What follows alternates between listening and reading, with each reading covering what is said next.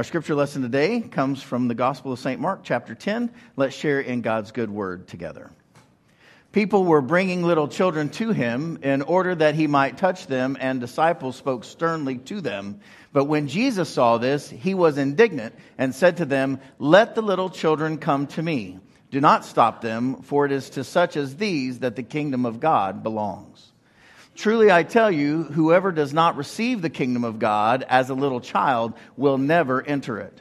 And he took them up in his arms, laid his hands on them, and blessed them. This is the word of the Lord. Thanks be to God. Amen. You may be seated. Hi, we're the mornings. I'm Nicole. This is my husband Adam, Abby, Will, and Jake. And this is where we sit on Sunday mornings. We just wanted to tell you a little bit why we are excited about For the Kids. So, one reason I'm, I'm very excited about For the Kids in our new facility is uh, a very fond memory I have from growing up. Um, when I was in uh, probably junior high and into early high school, a friend of mine invited me to his church gym. We'd go there one night a week, have a short uh, Bible study and devotional, and then uh, and then play ball for a couple hours. It was it was a really great time for me. Um, something that meant a lot, something that really uh, brought me to Christ.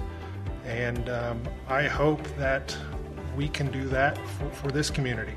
I hope that not only my kids, but other kids within the community can have that same experience. Um, somebody had to make that sacrifice for me, and uh, I hope we can do that for others.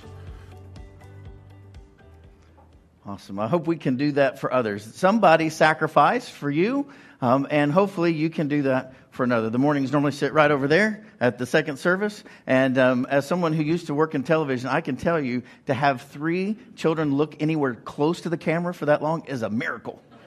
That was amazing. So uh, when you see Adam, he, he's hard to miss. He's about six something, five, six. Um, uh, talk to him because uh, he is all about uh, this vision. Uh, today, I want to talk to you about a vision for the kids. Over the next three weeks, uh, we're going to talk about our children's ministry, our youth ministry, why that's so important, uh, and where God is leading us as a church and how you can be a part of that.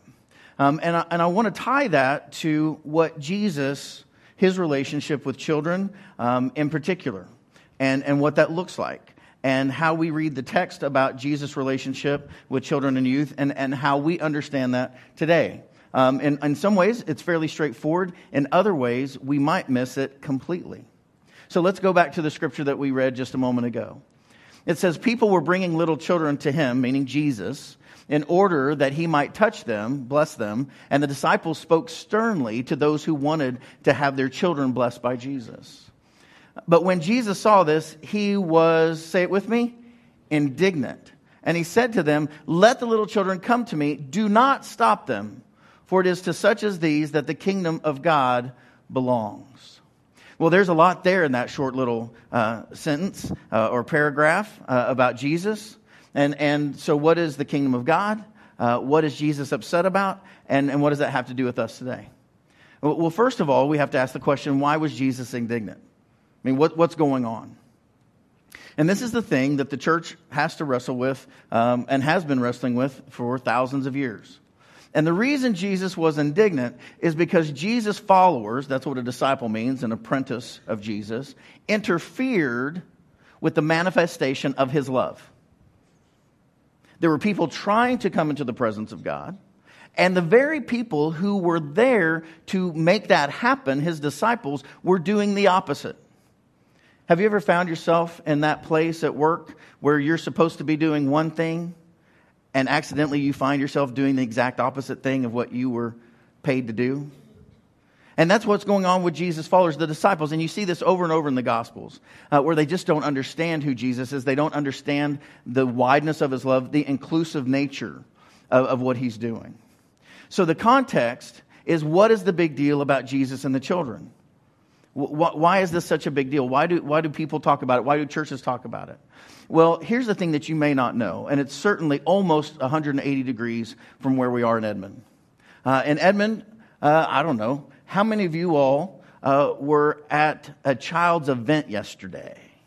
Any of you all? Soccer game, basketball game, lacrosse tournament? I mean, around here, right, children, whatever the children are doing is what the family's doing in Edmond on a Saturday, by and large. Right? In Jesus' time, children were considered non persons. They didn't exist. They had no rights. Uh, they weren't to speak. They weren't to be around adults. They certainly weren't supposed to be around men. Uh, they were bothered. And um, basically, they were like property. You simply owned them. And that, that's just the way it was. It was a completely different culture than it is today. And so it's, it's not a straight pull and say, oh, well, Jesus acted like that with those kids then. It's the same today. In some ways, it's, it's the opposite of that. We have to just kind of own that. You see, in Jesus' culture, children were not allowed to disturb the teacher and the rabbi students. Now, this is a, problem for a couple of reasons. Uh, because, as I said, children had no power, no status, no identity outside what they knew as the paterfamilias. Now, the paterfamilias is this culture where the father decided who was in the family. And I don't mean like who gets to sit at the kids' table or who gets to sit at the, uh, at the adult table. I mean, if dad ever decided that he was tired of you, he put you outside to die. He had that power. You cross dad, there you go. And that's why there's so many scriptures about honor your father and mother uh, or, you know, be stoned to death. It was a very different sort of culture. The father decided who was in, whether he wanted you at birth. He'd look at the baby and go, hmm, maybe, maybe not, I don't know. Um, and with multiple wives, right, this is still a polygamous society. They had to decide how many kids they could feed, which ones looked healthy, which ones could help. Um, you know, farm and do those sorts of things. And so it was a very harsh sort of time. And so children had no standing, and it was completely up to the father who was in and who was out and for how long. And this is where it gets really interesting to me that those same children belong to their father and remain subject to his authority for life until the father died. So, um, in my life today, if we were to try to translate that, I would still be doing what my 83 year old father would tell me to do um, period. my life would not be my own until he passed. That's the way it worked in that culture. And so, for the idea that a mom or a dad would actually dare to bring a child in, into the presence of the rabbi and the presence of the master uh, was mind blowing. And so the disciples were simply following the culture of the day, which is keep these kids away. Now, that's a problem for two reasons. One, the, the children don't have access, but also that meant that by and large the women would have no access to Jesus either because women were the primary uh, caregivers, almost exclusive caregivers of children. And so if the children couldn't be with Jesus, women couldn't be with Jesus. Does it make sense?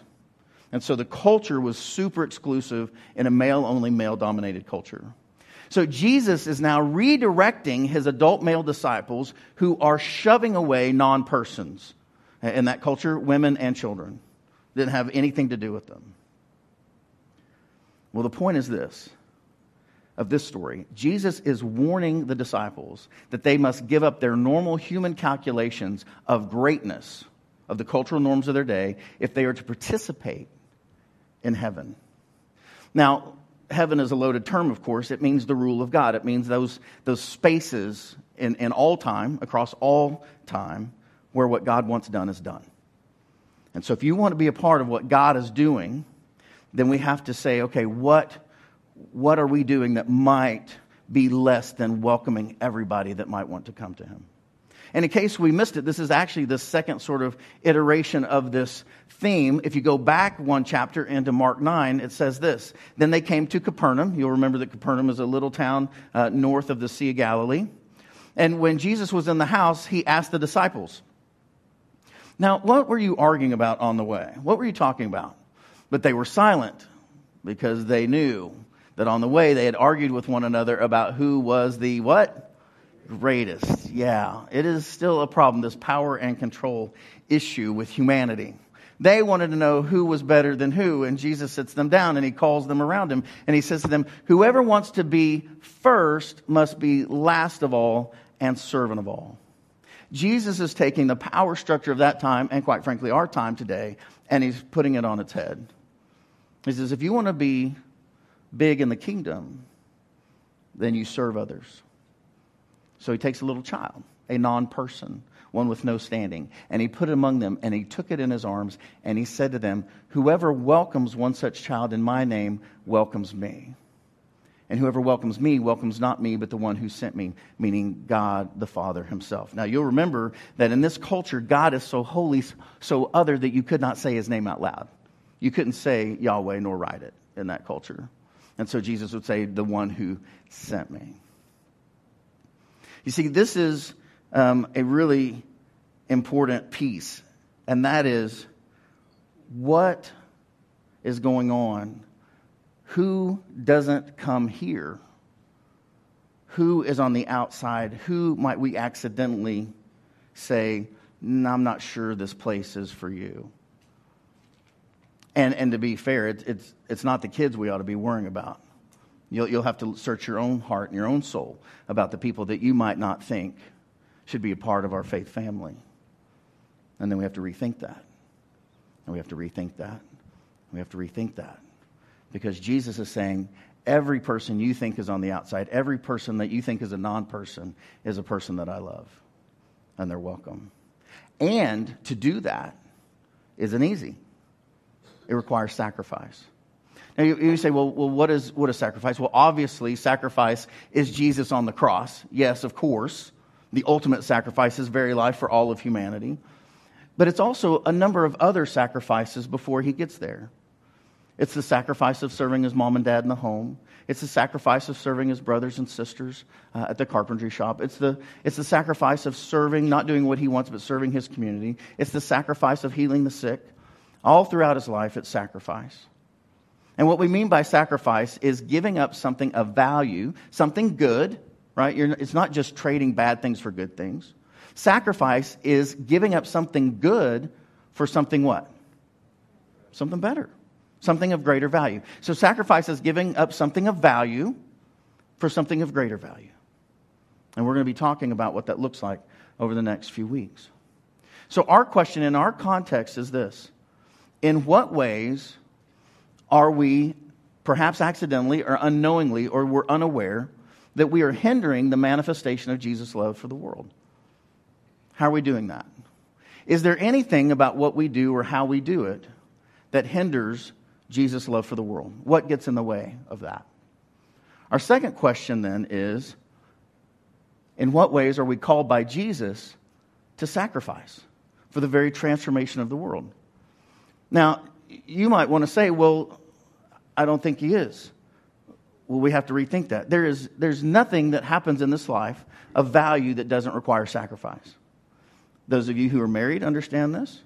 Those of you who have children understand this. Those of you who have received a degree understand this, or, or graduated um, from any institution, you, you understand this. It requires sacrifice. The very best things, the biggest things in our life require sacrifice. And you might even say the bigger the sacrifice, the bigger the outcome. I'm always a little scared to preach on this Sunday because I know that there are thousands of people running the marathon, some of whom have trained and sacrificed greatly, and others who just woke up and said, I think I'll try it. Woe to those who woke up and said, I think I'll try it. It's very dangerous for your health because they didn't consider the sacrifice and the training necessary to finish the race. Amen? Right? I mean, it is a very scary thing when we think that what God's calling us to won't require sacrifice, and then it always does. It's much better to own that up front and prepare for that sacrifice, to think it through, to pray it through, and then to step into it a step at a time, a day at a time, a mile at a time, rather than thinking, oh, that's probably okay. You see, the, the disciple, the dis, this disciplined life, which is where that word comes from, is one that asks Jesus to show us a step, and then the next step, and the next step, that we sacrifice something of value, of real value, so that something greater can happen. So, here in the local church, what does that look like? Um, and for us uh, in particular, what does that look like? Our situation on Wednesdays, uh, I would submit to you, um, is hindering our ability to reach youth and children. Now, it did, it, that wasn't the case a few years ago. It wasn't the case uh, a decade ago. But now, where we are with the growth that we've done, it's a different day. So when it comes to youth space, I, I want you to see what happens here on Wednesday nights. At 6.30, the kids uh, finish. These are some of our youth uh, on a Wednesday night. Hi, friends. Friends from the other side. they finish up dinner, and then they start to walk over to Frontier Elementary because we don't have a single room here big enough to hold them other than this room uh, or the chapel, depending on the numbers. And so they, they start walking over. Now, this was the nicest day we'd had in April. We rent the gym because in the winter, we don't rent it in the summer because we can be outside, but through the winter, we don't have a space big enough to hold them indoors. And, and God bless the sponsors that make the walk each and every week with nearly 100 so kids. the first time you all walked over to the school? No. How often do you do that? Every, Every Wednesday. Is it always nice and sunny like this? No. Sometimes it's freezing or raining. It's not bad.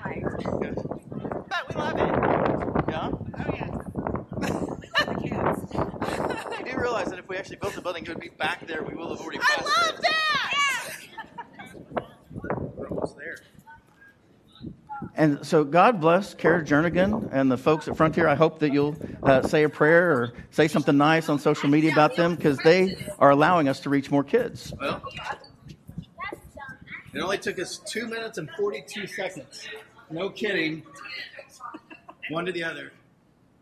That's kind of interesting. We're Acts 242, so, um, you know, I don't know. I try to use it as often as I can. They devote themselves to apostles' teaching, fellowship, the breaking of bread, and prayers. And we love kids, right? And so once you get in, in the building, you say, oh, isn't that great? We rent each room we use by the hour. It costs us almost $500 a week to, to be able to make the walk. And so when we get in there, uh, I want to thank Carrie Lawson and her group. They're praying in the hallway because that way we don't have to rent a room. So that they're in the hall. Uh, and then there's another group uh, that's across the hall uh, next to some lovely boxes, I'm sure is helping them pray. Um, you know, and, and, they're praying over the school. They're, they're praying over teachers. This was during the walkout. They were praying for our legislators and the teachers and that God's will would be done. Uh, we also have boys. Um, they're praying. And uh, I don't know if you've ever worked with sixth grade boys, uh, but non confined space isn't normally the best way to keep their attention. Right? But, but they're doing it. I hope you'll say thank you to God and thank you to the volunteers uh, when you see them. Um, here's another group praying next to another group praying. Um, and, and I, want you, I want you to get a sense of the amazing ministry uh, that Jared and Melissa have been leading and growing uh, in this way. Uh, this is Bryce Lawson praying with his boys uh, in the other hallway. Help us be a light to others in the world. You see the feet at the top? In your name we pray. How many of you are super brave and love to pray out loud? Right? I I've got one. I got one future preacher here on row three. Um, but can you imagine how difficult that would be with group after group after group trying to do ministry in the halls? And they're doing it amazingly. They're overcoming the obstacle. And I'm so proud of them. Will you give a hand to all these people doing this awesome ministry each week? That's awesome. That's great stuff. So um, you might say, well, yeah, we love kids, but what about adults? What about adults? Oh, we got plenty of room for adults. And we put them in the five year old room and just squish them in there. Uh, that's FPU, Financial Peace University. Um, and, uh, you know, it's, it's hard to heat and cool a room uh, that's meant for, you know, 10 five year olds and just put in a whole bunch of big people, right? Or this is my this is my favorite one really though. We do if you're here and you have a child zero to three, we have an awesome nursery. It's great. People love it. They've got the big screen. We've got a nursing room back over here. I mean, zero to three, we are rocking it. It is good stuff. So much so that on Wednesday nights we put our older members um, in there because that's the only space we have. So this this year for 24 weeks, uh, this group met in the nursery because that was the only room here on a Wednesday night where they could meet. Um, and so I, I just love them so much. Thank you, Bill Blue, and the whole group for the disciple class. Here, here it is from another angle. Uh, you see the, the place where they change the diapers. It's great. It's wonderful. They just love it there. Um, so I, I don't know. I think we could do better. What do you think? You think we can do better than this? I think we can. Now, here's, here's the thing. Even with all that going on, people continue to join our church. People continue to come and find God here. They come and find life here. They come and find friends here. We have 400 new members since we opened this building three years ago. I mean, that's, that's a whole new congregation. 400 new folks. And the reason that's important is because the Barna Research Group reports that 94% of people today who make a decision to follow Jesus do so by their what birthday? 18th birthday. That is staggering, isn't it? And so you may wonder why it is that Andy and I jump up and down and hoop and holler every time we have an adult baptism. When somebody who's over 18 gives their life to Jesus, it's a big deal, friends, because there's only 6% of the population who do it. You're in the single digits. So it is an uphill climb once folks go to college. Now, you may say, well, I didn't really come back to church till after college. That's true, but you came back to church, right? That's the difference. Now the culture shifted to where a lot of folks never have a church experience, and so when they go through college, they don't come back to church. They've never been to church. So it's absolutely critical to our world, to our community, that we are able to reach folks 0 to 18. And, and I'm not promising you that, that they're going to be at church uh, every Sunday during college. I wasn't. And, and, I mean, if you were, talk to me later, give me some tips. But a lot of folks, you know, I, I hear this all the time. I don't know, is my child lost their faith in college, whatever. Normally, what happens, not always, but normally, if you had a good, strong faith development, 0 to 18, you go to college, you learn some other things, you, you think through some other things, you get married, and then you have a little one. And you're like, oh, we need to go to church because we need some free childcare for an hour so we can get some rest. I don't know what the preacher's saying, but I'm going to sleep for an hour and the kid's going to be in the nursery. And then you come back. And then the kids start asking questions that you don't have answers to. And you think, well, maybe I should learn something too. And it gets better. So I want you to know on Friday night, just, just you know, 48 hours ago. I'm Kelly Davis. Uh, this is my lovely wife, Erica, and my whole family my daughter, Alyssa, Grayson, Madison, and Camilla. Uh, this is the seats that we normally sit at uh, when we come on Friday nights for One Church. I was originally raised Southern Baptist, um, and I met Erica, and Erica was raised as a Catholic. Um, we got married, and those lifestyles kind of didn't necessarily match faith wise, uh, a little bit of a difference. So um, we were really excited to be able to come here to One Church and actually kind of grow together as a family and kind of start our own religious journey instead of kind of what we had been raised into. So we had stopped going to church for a while. We kind of had a bad experience, and so we just stopped going anywhere for uh, years. And then um, Ryan had been telling me about how he really found a place he liked and how you know it was laid back and everybody you know made him feel welcome and we should really check it out. And so that's really what got us here the first time. So. I think it's a little bit different because we have so many kids, and so we wanted a place where everybody felt like they were comfortable and welcome and wanted to come back, and we didn't have to drag them kicking and screaming every Sunday to come to church. And so we came here, and the very first time after we left, I asked on the way home if they wanted to come back, and every one of them said yes. They enjoyed it and really liked it, and to this day, everybody still likes it and Madison even told me the other, on Wednesday that Wednesday was one of her favorite days because it was a church day. So I thought that was pretty special too. It's important for me to be to be baptized here because I feel like I found a family here and I want to be part of this church. I was hesitant before I came mostly because Erica and Ryan had told me that you know it was a good church and that I would enjoy it. But I started coming to Alpha on Wednesdays and I really I clicked with all the people there. I felt like I found a purpose and a family that for me spiritually. So I want to be a part of this church and I want to kind of continue to grow in the church and expand what we do. Right now, we're just kind of scratching the surface. We've come to Alpha, but I want to continue to do more with the church. So on Friday, I changed my schedule and I snuck into one church and I sat down in the back because I want to know how you people live. And uh, and I watched.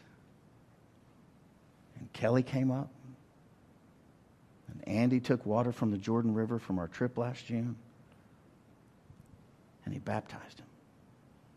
One of those 6%. And I looked down, kind of wiped my eyes, and I looked up, and there was this huge drop of water right here on Kelly's face. I don't know if that was Andy's drop or whether he was crying, but it was awesome. It was awesome. There are two things in that video I want you to know about. One is that he mentioned Alpha on Wednesday nights. Alpha meets out in the portables in a 1,500 square foot mobile home that we dropped out here because we couldn't afford to build more. We, they were our temporary buildings 10 years ago. They're still our temporary buildings, right? But it's, it's, it's formative. What happens here on a Wednesday makes a difference. It changes people's lives. And I don't know if you noticed this, but their oldest daughter, Alyssa, she was in the first video of the kids walking over. And she had a good experience at youth. And then mom and dad said, How was youth? And she was like, Great, you should come. And then Alpha started later. The children came before the parents. And in Edmond, that's the way it is. I can't tell you how many people I met, and I'll say, Well, where do you go to church? And they'll say name of a church. And then they'll say this to me We just go there because the kids. It's where the kids want to go. So we go there. I don't know that we'll go there after they graduate from high school, but that's where we go now because that's where they want to go. Is that true? If you, if, you, if you talk to your friends, isn't that true what they say? No, I just go where the kids want to go.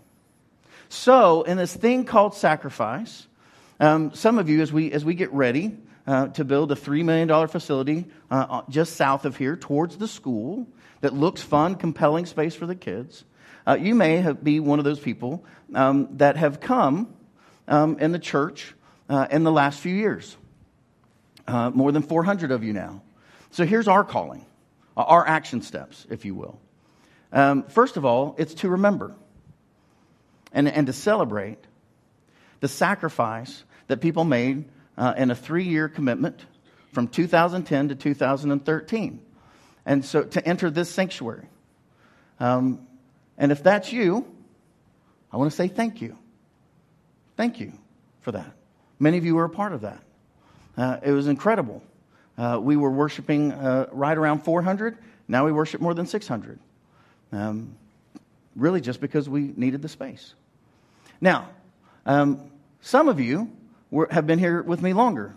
Uh, and from 2004 to 2006, uh, you made a sacrifice to pay off that other building and to build this building.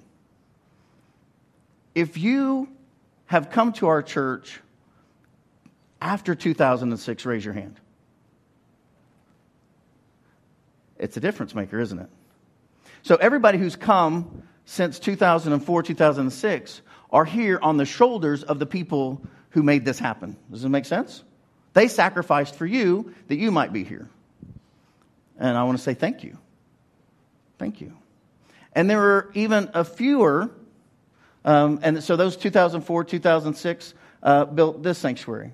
Uh, you can see uh, my little Noah right here. He's at Wichita State now. There's John Mark. He's at OCU now. Uh, this is Reverend Tate. He's senior pastor over at Quail Springs now. Right? There's Tim Haddikin. There's Tim Haddikin. He never moves. He's right there. Right? We love, we love that. Right? That's awesome. Right? And, and a few more were here from 2001 when we chartered to 2003. Um, we were, we were worshiping at Cheyenne Middle School uh, for five years. Um, and in 1999, we gathered at the corner at Penn and Covell, and we prayed that you would be here. We prayed that you'd be here. Uh, that's my oldest, right there, John Mark. There's Ben Davis. There's Paul. There's Paul. Right? And there were people that prayed that you would be here. And you're here now and we stand on their shoulders. And you say, well, what did they sacrifice? What did these people sacrifice over all these years? Well, some people um, here, uh, they gave a motorcycle. They had a Harley that was worth some money, um, and their wife hated them riding it, and they fought about it all the time. They're like, I don't need that headache, so they gave it to the church. Uh, and we sold it, uh, and we built this building with it. Uh, another guy um, used to argue with his wife about his blue Corvette. She thought he was a little old to be driving that around uh, with his uh, T tops. So he gave it to the church. And we sold it and we paid off the land. Uh, another person sold their airplane. Um, they said, Here, you know, we're tired of the hangar rent. And so um, we're about to move, and, you know, that we don't want to fool with that, so they gave us an airplane to get into here. Uh, other folks uh, gave up a vacation or two. Other folks worked an extra job. Other people gave stocks that appreciated and would pay their capital gains. And so this is, this is the way they made this happen that you would be here. For real. I mean, I know that I may be one of the only people that knows this, sees this. But it's powerful to me, friends. It's powerful to me. The people changed their lives, they sacrificed for you and for me and for God and for the people moving into La Sonata and Scissortail Landing and um, Settlers Crossing, Southerly Farms. You see, the something of greater value, this, this is all value, isn't it? But the something of greater value is you. People thought at one time that you were worth the sacrifice. And I think you are. You are. And God is pleased with that. Hinder not the little children. Hinder not the people new to town. Hinder not the people moving in around us. So, first of all, I hope that you remember. And one of the things that I love about our church is that we don't have any big badges that say, hey, I'm a charter member. Look at my parking spot. None of that happens around here.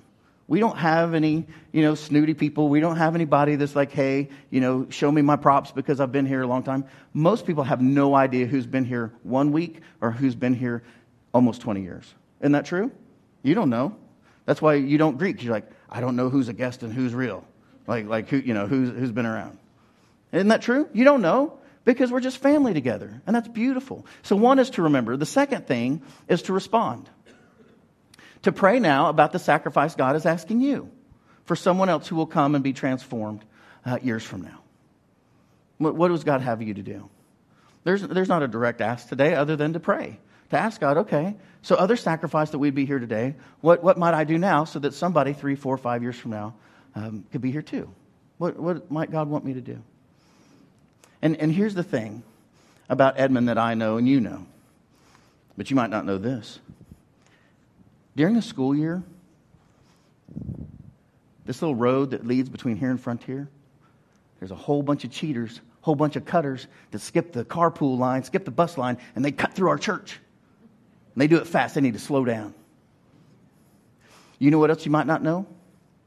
That in Edmond, Oklahoma, if you do a psychographic study, what we know is that 30% of adults in Edmond self report that they cannot say no to their children. You believe that? They can't say no to their kids. That's almost one out of three.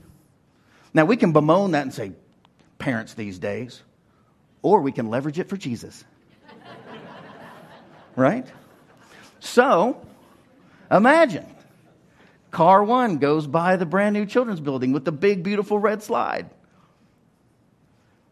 Car number two goes by with the big, beautiful red slide. And we're slowing them down. I think we might put a speed bump right before that so they have to like take a long look. right? And in car number three, there's going to be a child. Might be a first grader, might be a fifth grader, might be a three year old who just dropped sister off at church or at, at Frontier. You know what that kid in the back seat's going to say? Hey, mom. Hey, dad. I want to go there. That looks fun and one out of three can't say no. and they'll come. And they'll slide down the slide, or they'll play basketball, or they'll, they'll do that. And God will be pleased. Hinder not the little children. Now, in these sorts of times and seasons, uh, I don't want to be insensitive. There are some people here that are going through a very hard time. And they're like, look, I don't want to think about this. I don't want to talk about this. I don't want you to talk to me about this because I'm having a very, very difficult time in my own life. I need somebody to sacrifice for me. I get that. You might say, you know, you don't know me, you don't know what I'm going through, and that's true. I don't. I don't. But I want to tell you about a story about a family in our own church that's been going through a really hard time, and, and I want you to know um, their response. This is Kennedy Taylor. Uh, she's nine. She passed away last week. Uh, she's in New Mexico. Um, she is a member of uh, Steve and Michelle Winters here on the back row, their family. Uh, Michelle's taken a strong leadership role for us uh, in, the, in the For the Kids campaign. And I called to check on them as they were headed out to New Mexico. Um, and I was like, hey, how are you doing? And, and what Michelle said to me, I was glad I was sent down. I don't, I don't know that I'll ever forget. She goes, Pastor Mark, this is why For the Kids is so important to us. It's so important. Because what got her mom, Kristen, through, what got Kennedy through, was that she knew Jesus. That she knew, uh, as, as she was about to lose her battle with a very rare form of cancer, that she was going to Jesus. It brought great comfort to the family, brought great comfort to the girl herself uh, from the time she started her chemo treatments at seven to the time she passed at nine. And so I want you to, to hear the family's response. The family wrote Kennedy Taylor Woods was born April 3rd, 2009, in Farmington, New Mexico. Our little angel on earth, Kennedy, gained her heavenly wings on Friday, April 20th, after a brave 18 month fight against Ewing sarcoma. The light and love of the Holy Spirit shine bright in Kennedy's life. In her nine short years, she touched so many people with her contagious smile and her heartfelt tugs. The lives she touched during her journey will forever be changed. Given Kennedy's happy nature, we know without doubt Kennedy danced when she left her hurting earthly body behind. We get new bodies and entered into the presence of Jesus Christ, her Savior. She knew this at nine, friends. At seven, eight, nine, she knew Jesus.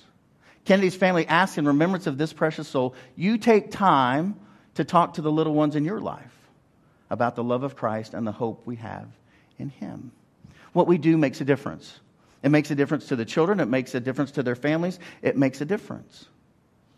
And God is glorified.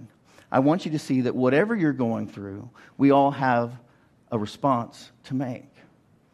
And I just want you to know I was so moved and touched, Michelle, um, by your response even in the hardest of trials. Amen.